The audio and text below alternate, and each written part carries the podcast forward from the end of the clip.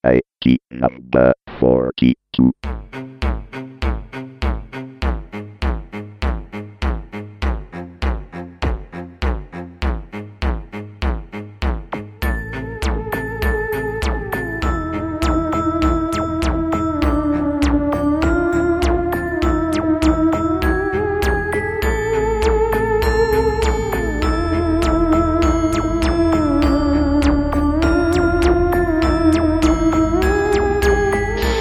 Benvenuti su Tecnica Arcana Telegrafica, puntata numero 42, nella quale ci immergeremo nel fantastico e affascinante mondo degli sviluppatori di videogame indipendenti, senza tralasciare però un sacco di notizie provenienti dal mondo dell'open source, quindi per nessuna ragione dovete togliervi le cuffie, anzi rimanete perché tra pochissimo inizia Tecnica Arcana Telegrafica, puntata numero 42.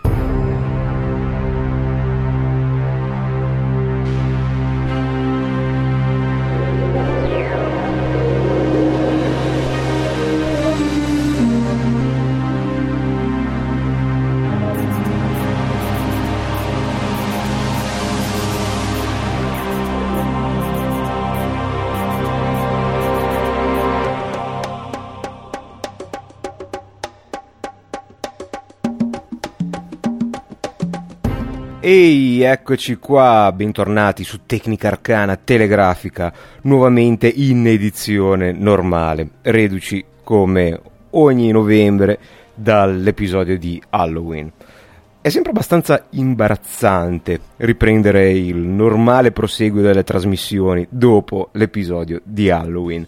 Il mio pensiero va sempre a quei poveri disgraziati che magari hanno sentito parlare di Tecnica Arcana come podcast di tecnologia e per combinazione vi ci si avvicinano proprio nei dintorni del 31 ottobre. Probabilmente pensano che siamo una gabbia di matti, ma siamo in tanti e questo è una buona scusa per continuare. Poi quest'anno i ringraziamenti sono assolutamente d'obbligo. Se contiamo i tweet su Twitter, Facebook, i commenti sul blog, le mail, il numero di apprezzamenti per questa puntata è stato veramente da record. È vero che ogni anno si introducono nuove forme di comunicazioni, ma non ricordo sinceramente un episodio speciale Halloween che abbia avuto così tanto successo, quindi anche da parte di Francesco, o meglio Francescr, il mio amico migliorissimo, grazie di cuore. Anzi, credo che sia il caso di premiare questa affezione per questo podcast e per questa puntata in particolare con qualche contenuto speciale. In realtà prima o poi in un futuro dovremo veramente appendere i contenuti speciali dietro le quinte per la puntata di Halloween, perché cominciano a esserci curiosità che probabilmente sarebbe il caso di rivelare, come girare per la città alla ricerca di un parcheggio deserto per registrare l'ultima scena, ma magari in futuro. Invece, con un po' di transizione delicata dalla follia alla normale programmazione, parliamo subito di due giochi indipendenti che potrebbero essere ancora a tema orrorifico per quelli come il sottoscritto che amano questi argomenti 365 giorni l'anno. Però prestate attenzione, perché sono due giochi veramente notevoli, non vorrei sminuirli facendoli passare solo come un'estensione della punta di Halloween. Giochi veramente eccezionali, anzi in realtà uno solo è un gioco, l'altro è qualcosa di ancora più particolare. Il primo gioco del quale voglio parlarvi è un adventure, ma un adventure veramente con la A maiuscola. Non solo riprende lo stile di gioco degli adventure dei bei tempi andati, quelli della Lucas o della Sierra per intenderci, ma lo completa con una grafica veramente ben realizzata per essere un progetto indipendente, ma soprattutto con una storia assolutamente originale e bellissima. Non ho altri termini per decantare le lodi di questa avventura. È veramente professionale sotto ogni punto di vista. È un'avventura punta e clicca in 2D. Sappiamo che le avventure stanno tornando di moda, altro motivo per il quale vale la pena di parlare. Questa avventura si chiama The White Chamber. Il look è da cartone animato giapponese, da fumetto se preferite, e racconta la storia di una ragazza che si sveglia in un sarcofago a bordo di un'astronave apparentemente disabitata. In questa astronave è successo qualcosa di orribile e ben presto il sottile velo che separa la realtà da una dimensione demoniaca comincerà a fratturarsi a mano che vi addentrate in ciò che è successo in questa astronave. È avventura horror fantascientifico nello stile più puro, con connubi fra dimensioni infernali e alta tecnologia nello stile classico di film come Event Horizon o giochi come Doom.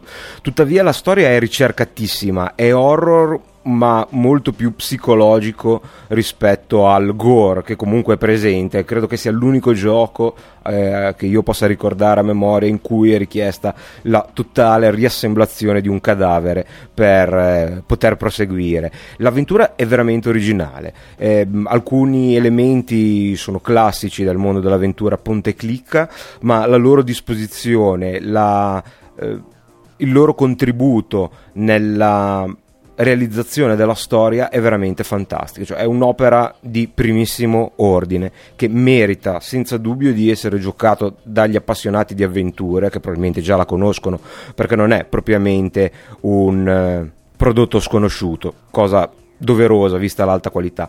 Ma chi ha nostalgia delle vecchie avventure, chi gioca a ScummVM e vuole contenuti nuovi, questa avventura vale veramente veramente la pena di essere giocata. È per Windows, funziona senza problemi sotto Wine.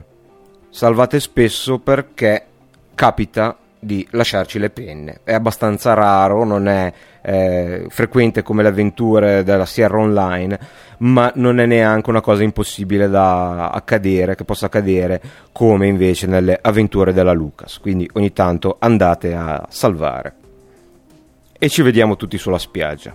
È importante ricordare che il gioco non è solo gratuito, ma è distribuito in licenza Creative Commons Attribution Non Commercial Non Derivative, quindi potete ridistribuirlo, passarlo ad amici e parenti per farli giocare.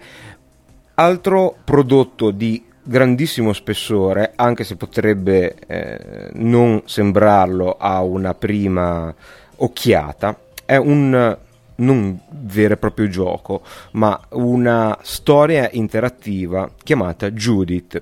Judith proviene da Distractionware, uno sviluppatore piuttosto attivo nel mondo vastissimo e interessantissimo degli sviluppatori di giochi indipendenti, così come lo sono i Studio Trophies di The White Chamber. Quando io vi darò il link che troverete appunto sulla pagina di Tecnica Arcana, tecnicarcana.com, comunque distractionware.com, dovete solo poi trovare la pagina per Judith, penserete che sia impazzito, per ciò che vi si presenterà davanti è un gioco, una schermata di un mondo tridimensionale dalla grafica piuttosto primitiva, se vogliamo ancora peggio di Wolfenstein 3D, il primo naturalmente.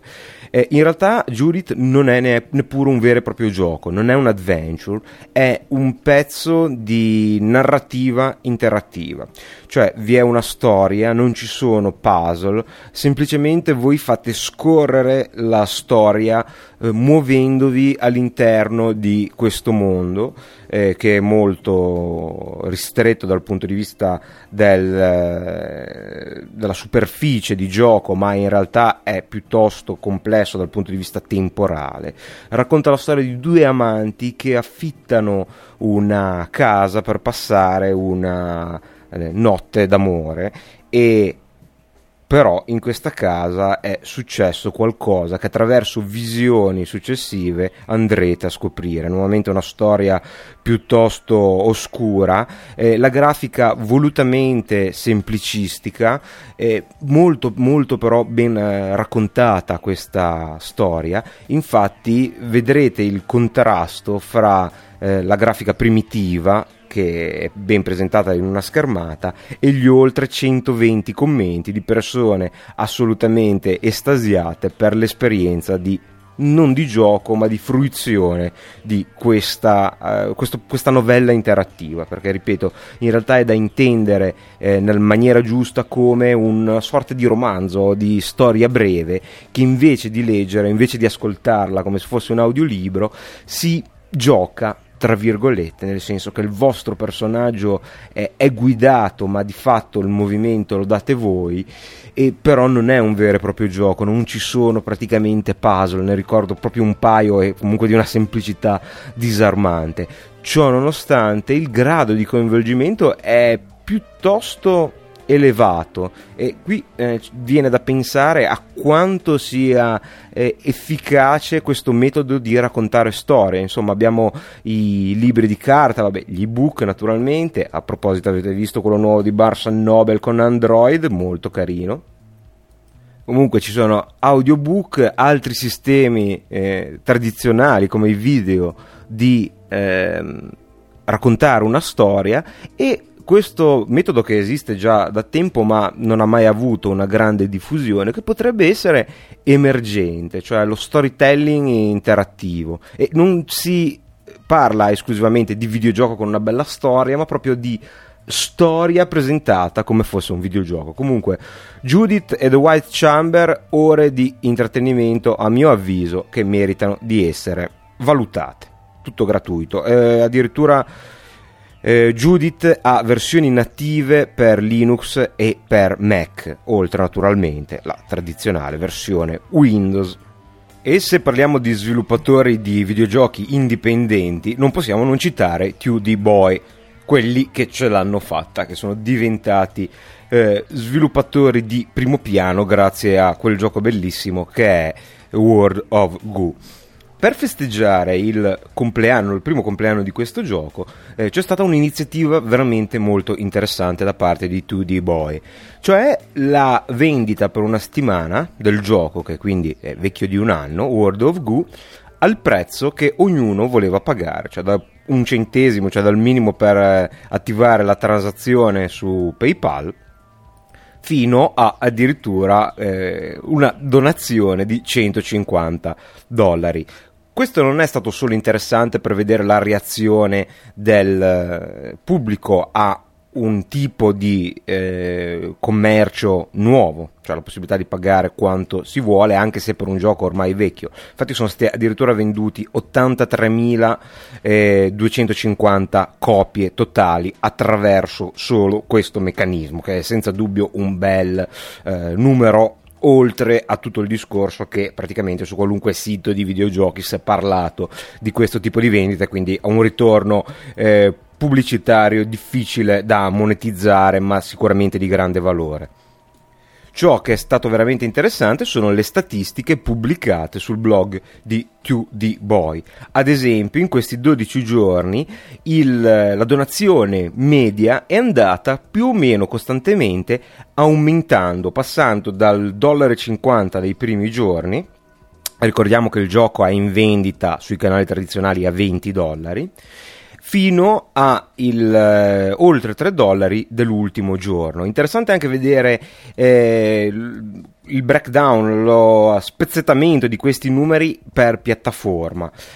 Ad esempio, chi ha pagato di più per la propria copia di World of Goo, guardate un po', sono gli utenti Linux, in particolar modo quelli che hanno acquistato la versione in Debian, quindi ad esempio gli utenti di Debian e di Ubuntu, che hanno pagato oltre $3,50 in media per copia. Secondi sempre gli utenti Linux, quelli che però hanno preferito la versione zippata, quindi tar.gz, che hanno pagato poco sotto i $3,50. Al terzo posto invece abbiamo, guardate un po', gli utenti Linux, quelli che hanno scelto la versione RPM. Gli utenti di Fedora ed Red Hat e SUSE, ad esempio, hanno pagato poco sopra i $3. Quarto posto, ok, no, questa volta non sono più gli utenti Linux, anche perché i tipi di distribuzione per Linux sono finiti, erano solo 3. Gli utenti Mac, che hanno speso circa $2,50 in media per il gioco. Ultimi, gli utenti Windows, che hanno pagato poco sotto i $2. Gli utenti Windows comunque sono stati il 65% degli acquirenti, gli utenti Mac il 18% e gli utenti Linux ben il 17%, che non è male come percentuale, spezzati in 8% DEB, 6% TAR GZ e siamo al 14%, più 3% di RPM.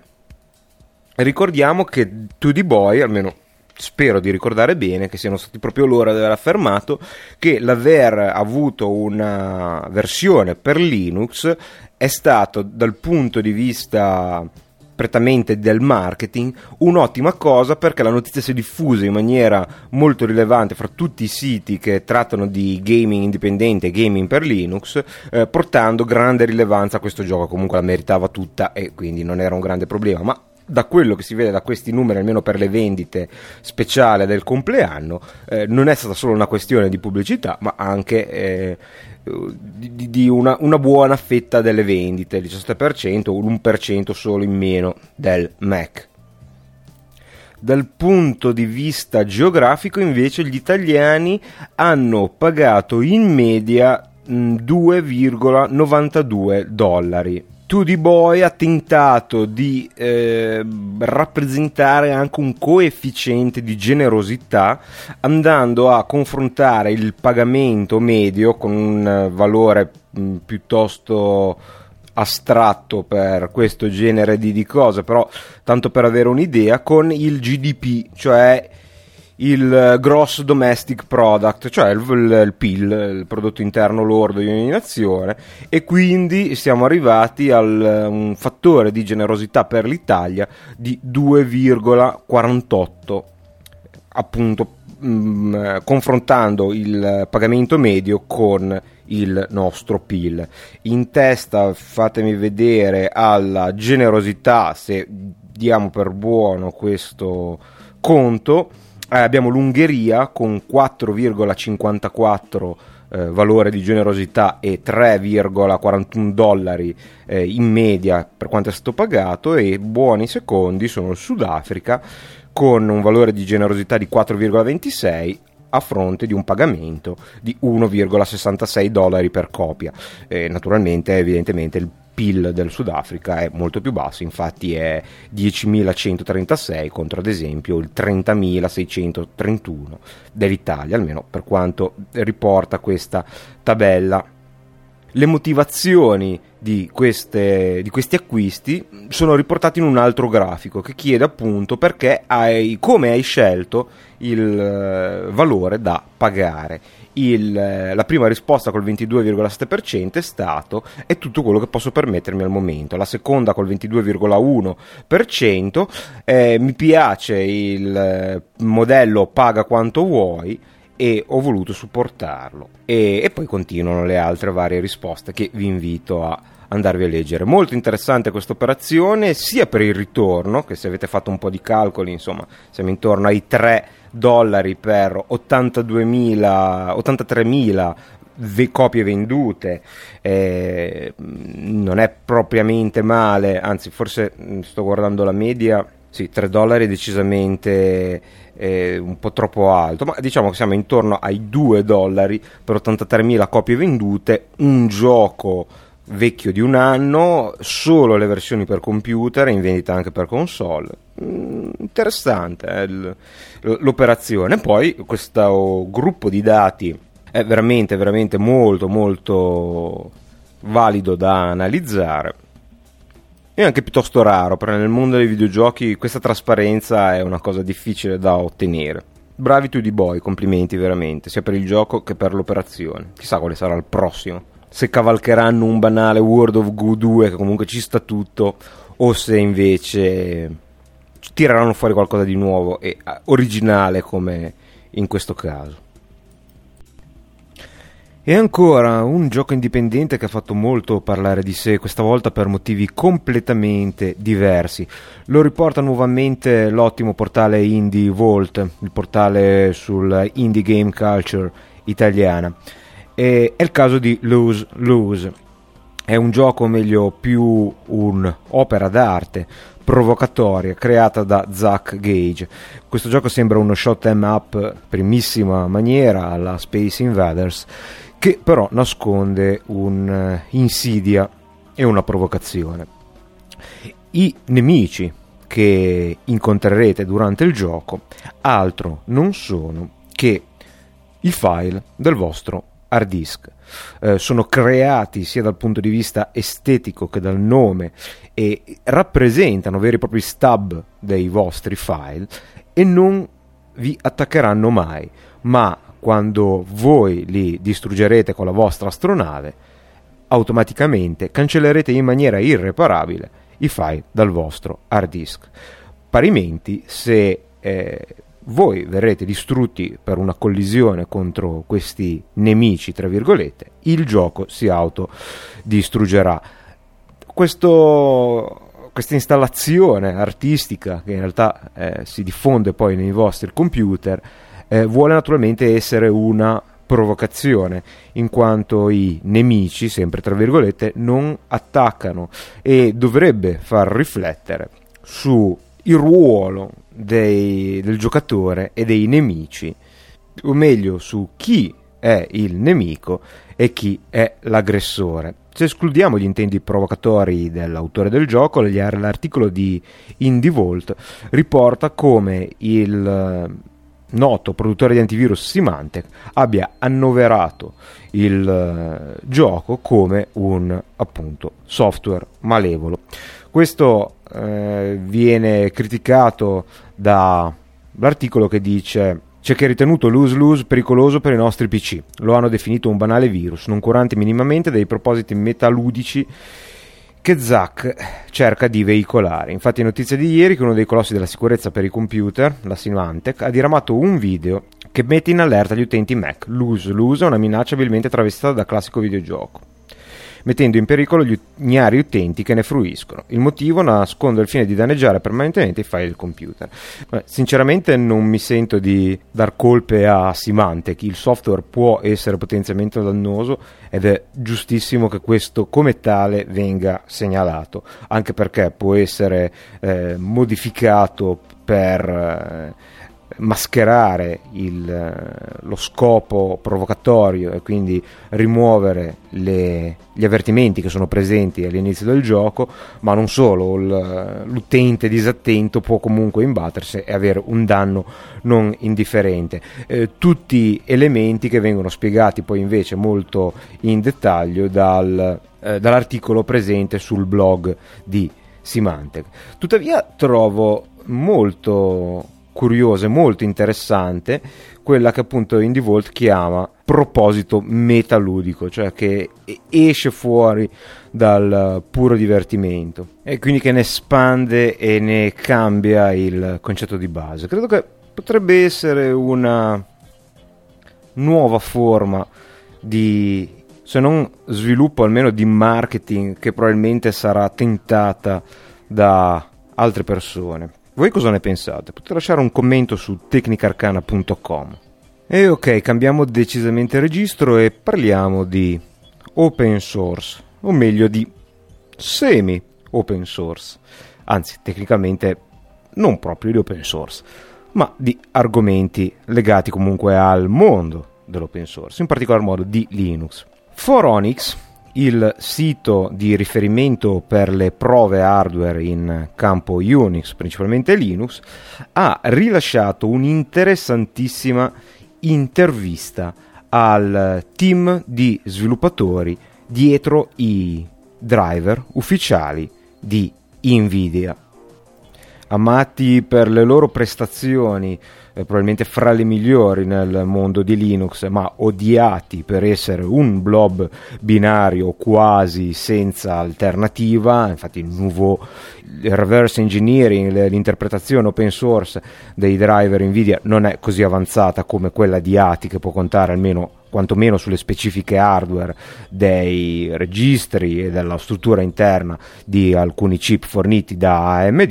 Il lavoro per chi sta tentando di implementare i driver per i chipset Nvidia è molto più complesso. E A queste domande risponde Andy Ritger, che è il capo del lato user space dei driver Nvidia per Unix. Naturalmente driver che coprono il mercato workstation, desktop e notebook.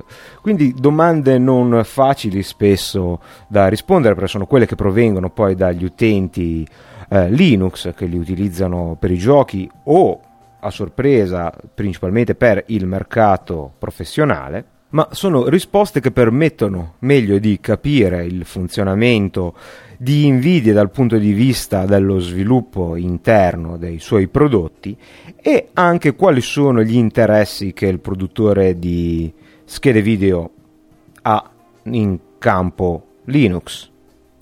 Tanto per cominciare, si scopre ad esempio che proprio, come dicevo, l'interesse principale che pilota lo sviluppo di driver closed source di Nvidia per Linux è proprio il mercato professionale, cioè la possibilità di utilizzare workstation Unix con Linux in modo particolare per settori professionali, spesso con software closed source, se escludiamo il sistema operativo.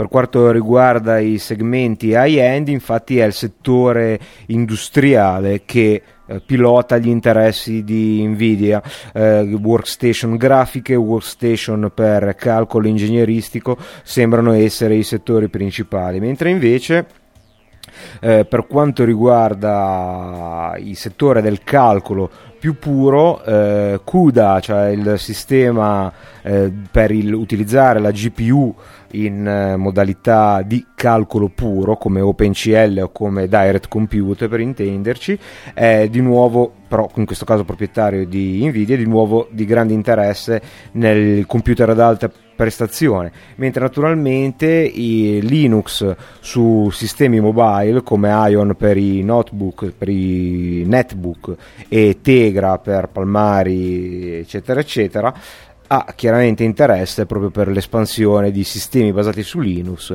come ad esempio Android. Sembra tuttavia che il digital content creation, cioè la creazione di modelli per il mondo dello spettacolo, il cinema e i videogame, sia un settore di estremo interesse nel mondo Linux, nel quale questa piattaforma ha una posizione nettamente rilevante. Comunque, per scoprire di più su come nasce un driver grafico e su quali sono i processi che portano un'azienda come Nvidia a supportare un sistema aperto come Linux, seppur con driver binari non open source, è un articolo assolutamente imperdibile. Si scopre ad esempio che il 90% del codice è comune alle tre piattaforme, Windows, Mac e Linux, che non vi è alcuna intenzione a aprire il codice sorgente e tantomeno ad aiutare gli sviluppatori di Nouveau. I patti sono stati estremamente chiari, siete liberi di sviluppare il driver open source senza pericolo di ritorsioni sui brevetti, ma non riceverete alcun aiuto dalla casa madre. Questo viene detto in maniera molto chiara e forse è meglio una certezza dura piuttosto che il FUD. E un'altra notizia interessante per gli utenti Linux, questa volta dal mio punto di vista veramente molto interessante, è l'apertura di Skype a un client, tra virgolette, open source. Qui qualcosa di open source c'è veramente. Non è naturalmente il core del protocollo e probabilmente questo non verrà rilasciato ancora per molto tempo, se mai questo accadrà. Ciononostante, questa notizia è vitale, di vitale importanza per gli utenti Linux, che hanno sempre dovuto sacrificare il lato delle comunicazioni con gli altri computer, intendo comunicazioni vocali, almeno per quanto riguarda il protocollo di Skype, che poi chiaramente è uno dei più efficienti e qualitativamente superiori, anche se non interoperabile come altri sistemi più aperti. Qual è il problema? Skype è sempre stato per Linux una applicazione closed source nel quale non c'era alcuna possibilità di intervenire, cioè non c'era la possibilità di modificarle, era un blob binario, un po' come è appunto i driver di Nvidia. Questo ha creato numerosi problemi, non strettamente per colpa di Skype, ma per l'affrettatissimo e dal mio punto di vista stupido e controproducente introduzione in maniera molto affrettata di Pulse Audio come sistema di server audio per le maggiori distribuzioni Linux, partito da Fedora, ripreso subito da Ubuntu. Naturalmente il cambio di interfaccia verso la scheda sonora, in questo caso con l'emissione di uno strato che si sovrapponeva a ALSA, con le quali le applicazioni dovevano dialogare, ha fatto sì che per tanto tempo Skype è stato un grosso problema per interfacciarsi con la scheda audio dei nostri computer. È uscito con un po' di ritardo versioni corrette e workaround che dal mio punto di vista non hanno mai funzionato bene, fino all'ultima versione che invece sembra essere piuttosto valida sotto questo punto di vista.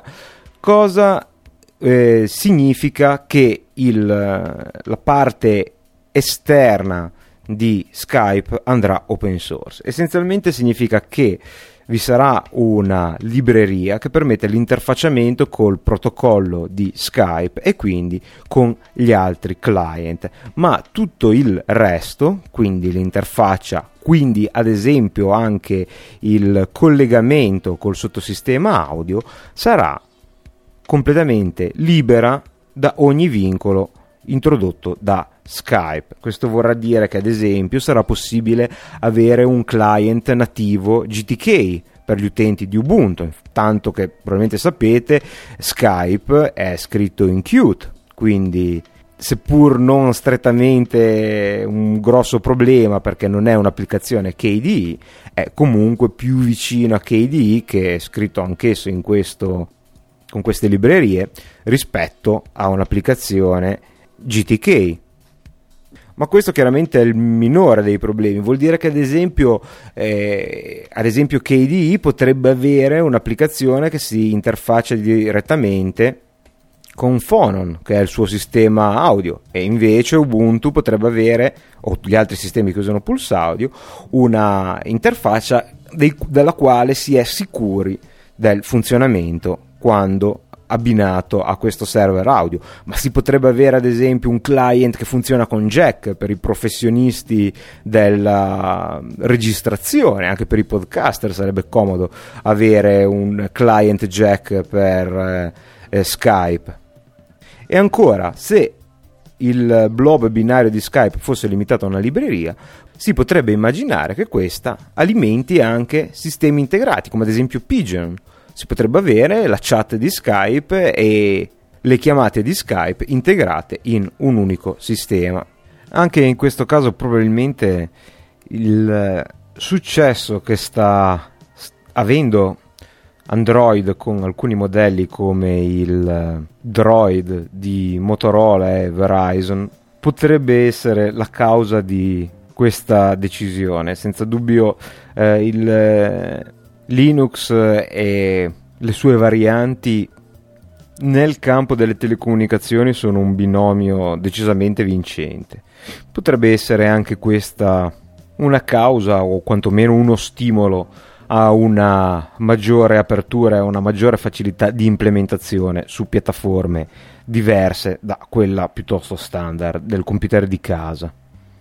E proprio Droid di Verizon, creato da Motorola, sembra aver raggiunto un livello di hype che non si vedeva da parecchio tempo nel mondo della telefonia, se escludiamo l'onnipresente iPhone. Questo telefono, che è stato caratterizzato da una campagna promozionale estremamente aggressiva nei confronti di iPhone, e non solo, l'intero telefono è piuttosto aggressivo, con quest'occhio rosso che ricorda, guardate un po', proprio 2001 Odissea nello spazio, il suo HAL 9000, tema che sembra essere molto ricorrente fra creativi e pubblicitari in questo periodo. Sembra avere ottenuto effettivamente qualche risultato, tanto che addirittura alle 11:30 di notte nello store di Manhattan di Verizon Wireless c'erano centinaia di persone ad attendere l'apertura proprio per l'acquisto del nuovo Droid, cose che si vedono difficilmente fuori dai negozi se questi non sono Apple Store. Uno degli argomenti che sembra essere predominante fra i fan di questo tipo di telefono è la facilità di accedere ai servizi di Google. Io personalmente ne uso parecchi e sono un grande fan di Google, e sappiamo bene che Apple non è troppo aperta a lasciare che giganti entrino in casa sua con molta facilità, e questo potrebbe essere un tallone d'Achille per gli amanti dei servizi di Google, che non vogliono soccombere alle angherie di Apple e vogliono un telefono perfettamente integrato con questi servizi. Vedremo come andranno le vendite di Droid in futuro, a parte questo inizio promettente che però abbiamo già visto più volte. Questo tipo di debutto non sempre si risolve in qualcosa di più concreto. Ok, rubrica della posta un po' particolare. A tra poco.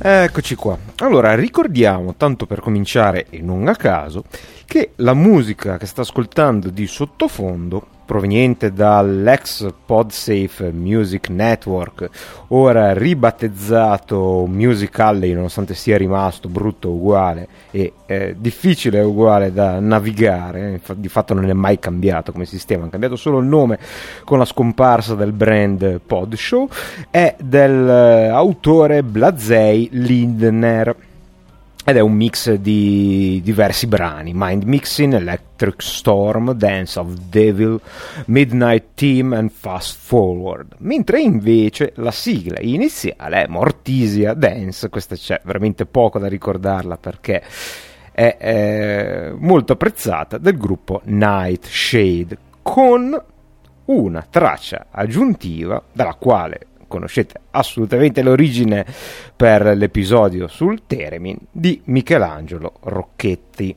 che, sorpresa sorpresa, è stato ospite in Liguria del Festival della Scienza di Genova nelle scorse settimane e ha pensato bene di venirci, parlo al plurale, a trovare un sabato in occasione di un'apertura straordinaria dell'All About Apple Museum, e pensate un po', ha portato il Teremin originale, creatore della sigla di Tecnica Arcana, ed è stato fantastico. Ha fatto una dimostrazione per noi del museo, ma anche per i nostri ospiti, visto che avevamo una visita piuttosto importante.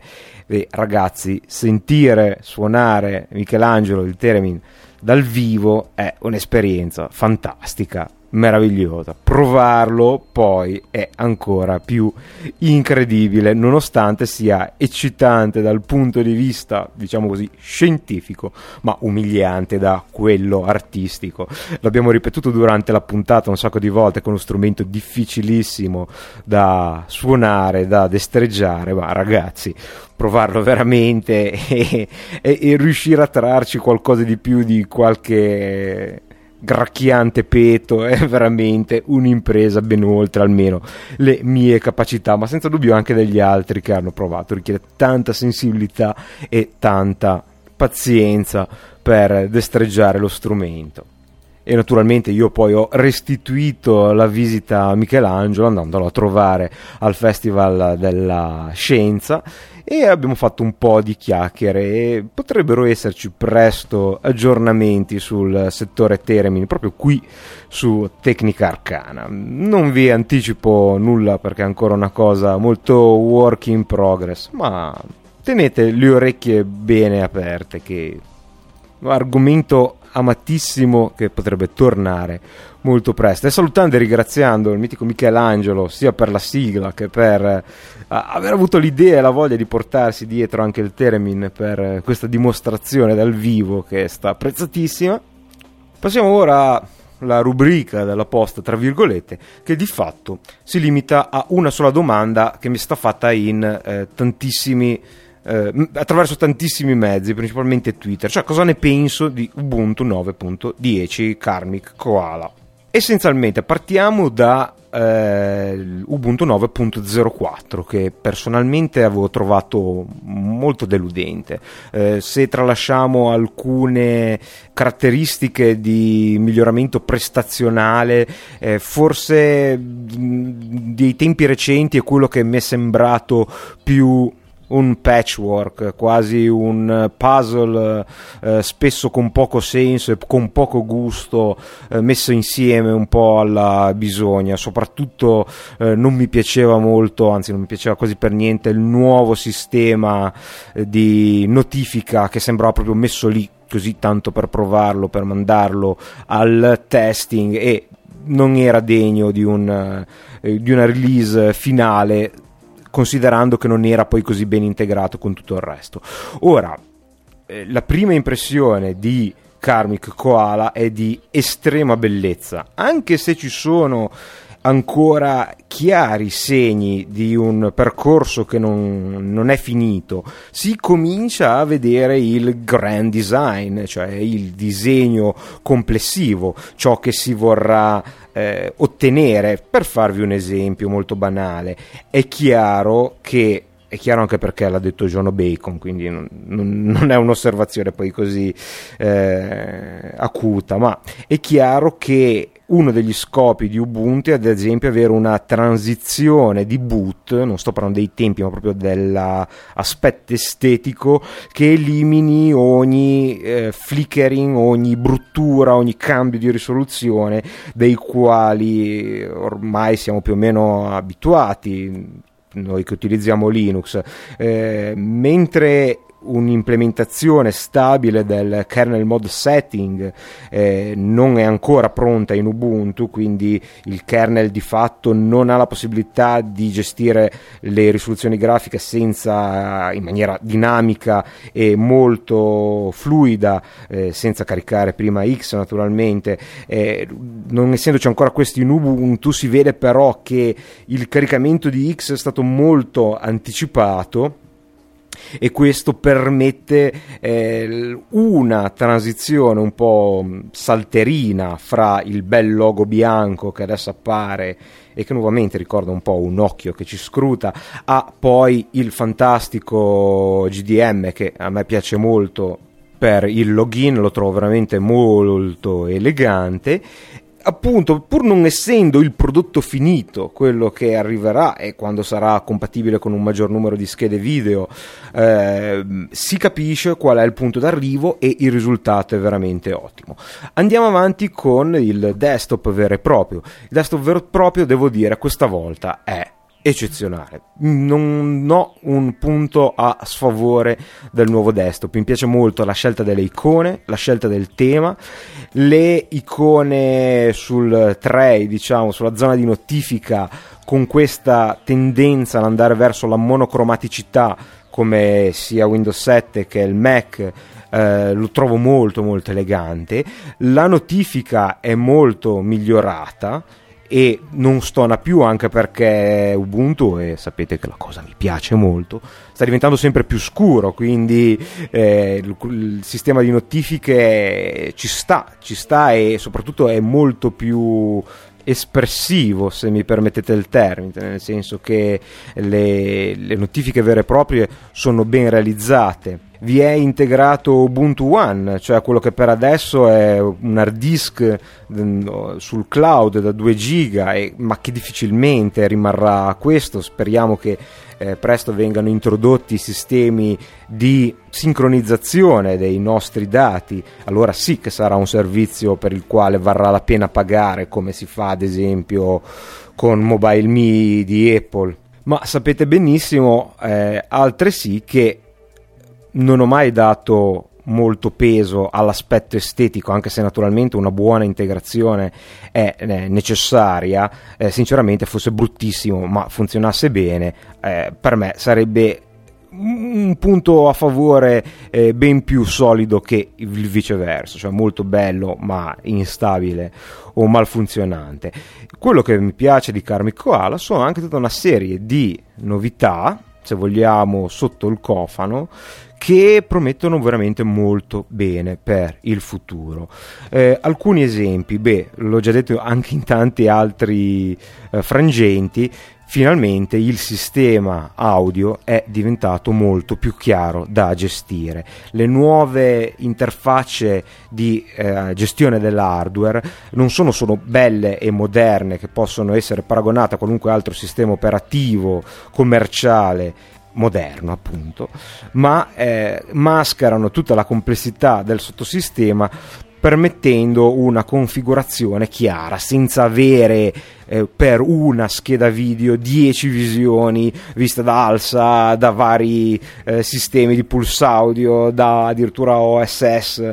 E finalmente il sistema è tornato a essere chiaro. Non ho ancora fatto così tanti test per essere veramente sicuro che funzioni anche alla perfezione, ma diciamo che con le impostazioni standard problemi non ne ho avuti.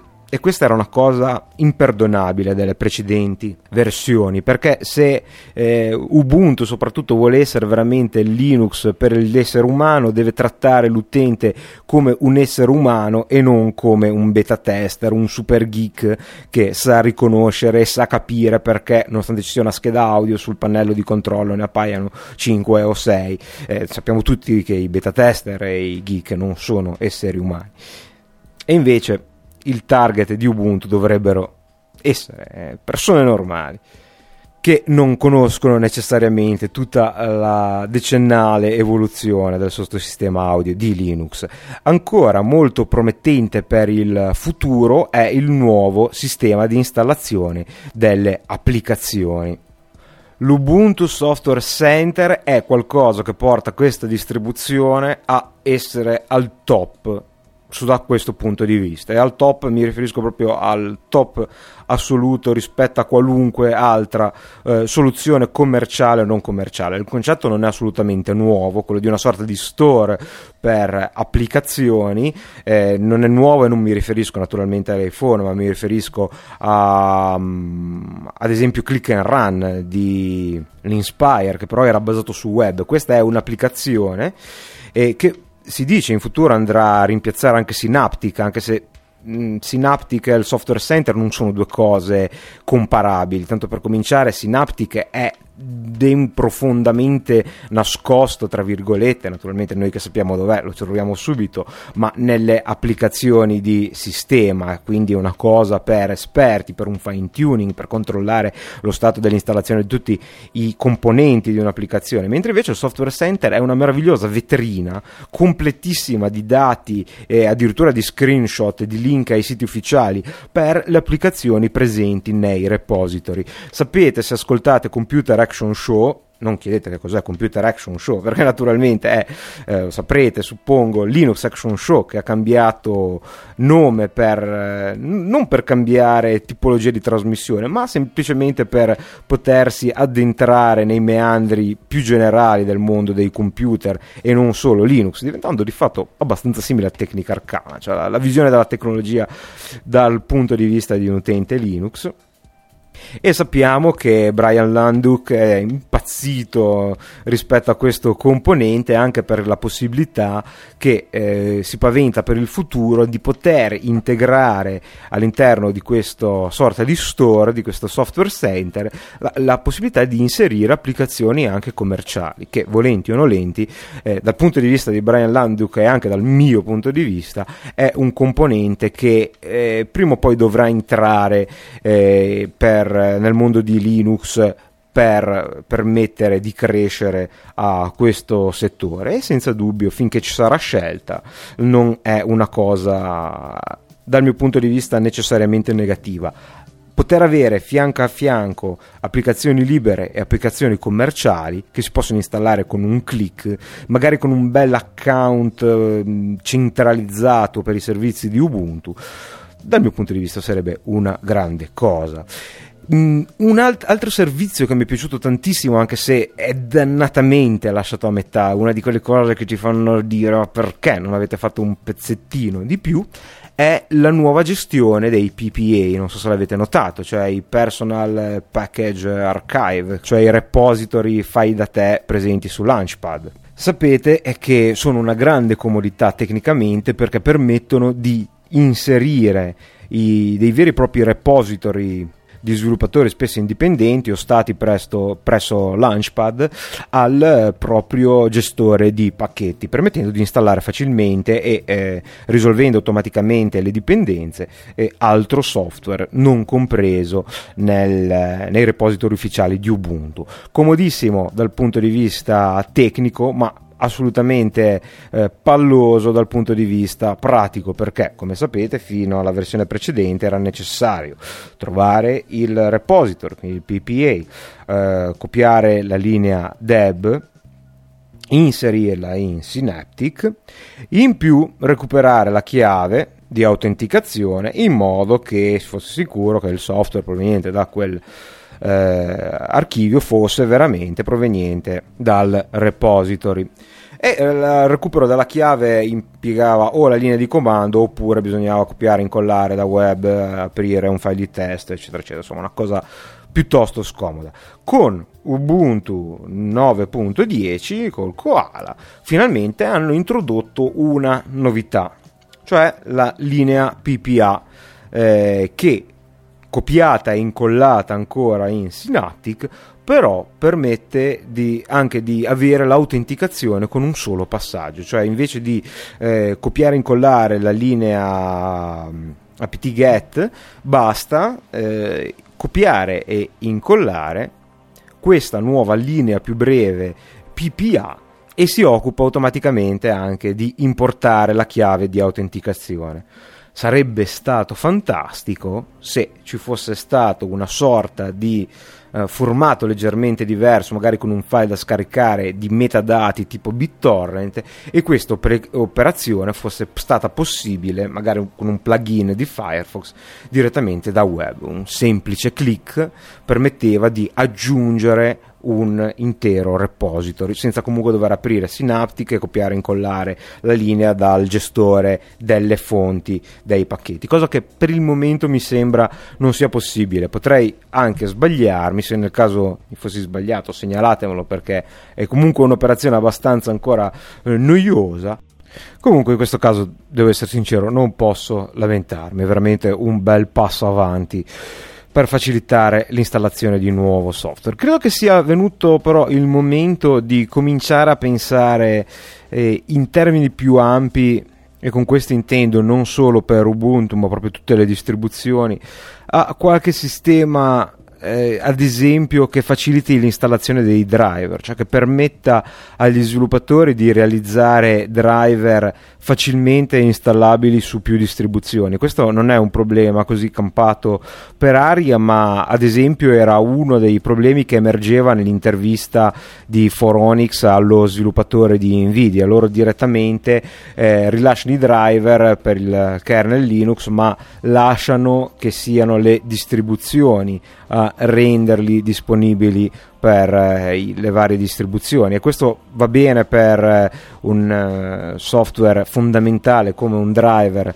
di video come può essere quello di Nvidia o quello di ATI, ma molto spesso succede che l'integrazione nel kernel richieda diverso tempo, facendo sì che per certo hardware di fatto c'è un ritardo di 6 mesi nella introduzione nella versione successiva del kernel, e installare, compilare il kernel con le proprie mani non è certo alla portata del famoso essere umano di Ubuntu.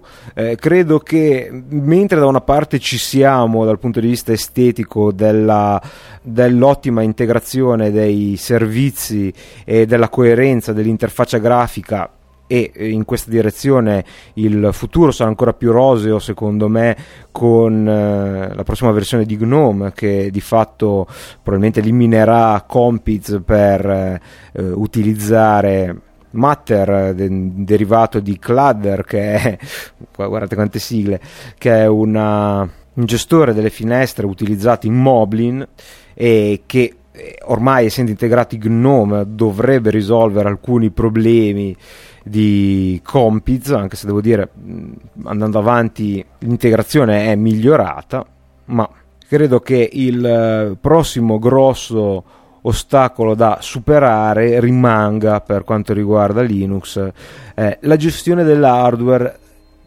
demandata agli sviluppatori di hardware, quindi la possibilità di fare driver che si installino facilmente, e all'utente finale. Questo senza naturalmente mettere in dubbio il fatto che avere i driver dalla maggior parte dell'hardware compresi nel kernel sia un vantaggio assolutamente incredibile rispetto agli altri sistemi operativi, e di fatto sempre più spesso mi capita di vedere hardware che non è supportato nativamente da altri sistemi e invece funzioni alla perfezione o quasi sotto Linux. Però c'è ancora il gap della nuova introduzione dell'hardware, che spesso può essere critico per una adozione rapida di nuove tipologie di hardware. Si è visto molto bene ad esempio con le chiavette USB per la connettività 3G. Ok, comunque queste sono le mie prime impressioni di Ubuntu 9.10 Karmic Koala,